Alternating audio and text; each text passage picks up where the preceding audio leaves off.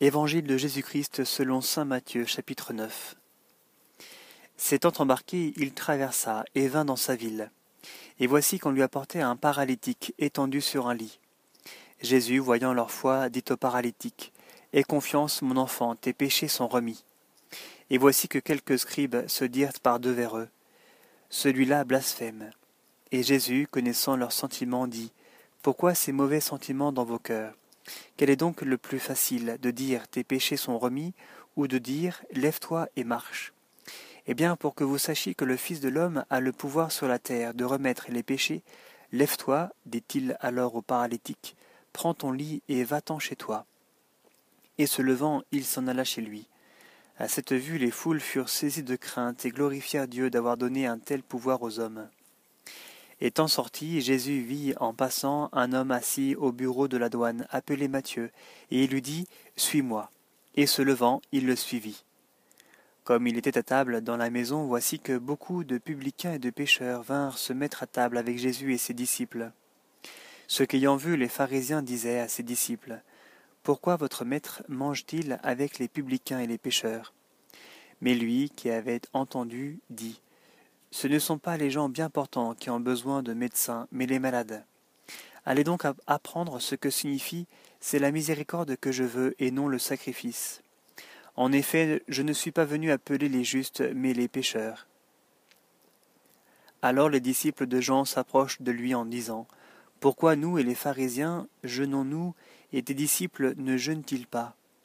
Et Jésus leur dit Les compagnons de l'époux peuvent-ils mener le deuil tant que l'époux est avec eux?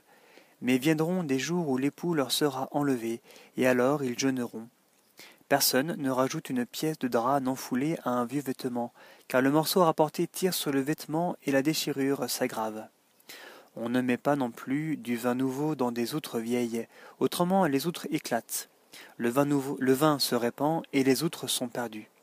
Mais on met du vin nouveau dans des outres neuves, et l'un et l'autre se conservent. Tandis qu'il leur parlait, voici qu'un chef s'approche, et il se prosternait devant lui en disant Ma fille est morte à l'instant, mais viens lui imposer ta main, et elle vivra. Et se levant, Jésus le suivait ainsi que ses disciples.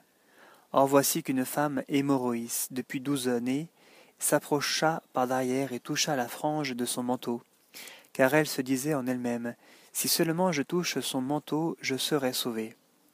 Jésus, se retournant, la vit et lui dit Aie confiance, ma fille, ta foi t'a sauvée. Et de ce moment la femme fut sauvée. Arrivé à la maison du chef et voyant les joueurs de flûte et la foule en tumulte, Jésus dit Retirez-vous, car elle n'est pas morte, la fillette, la fillette, mais elle dort.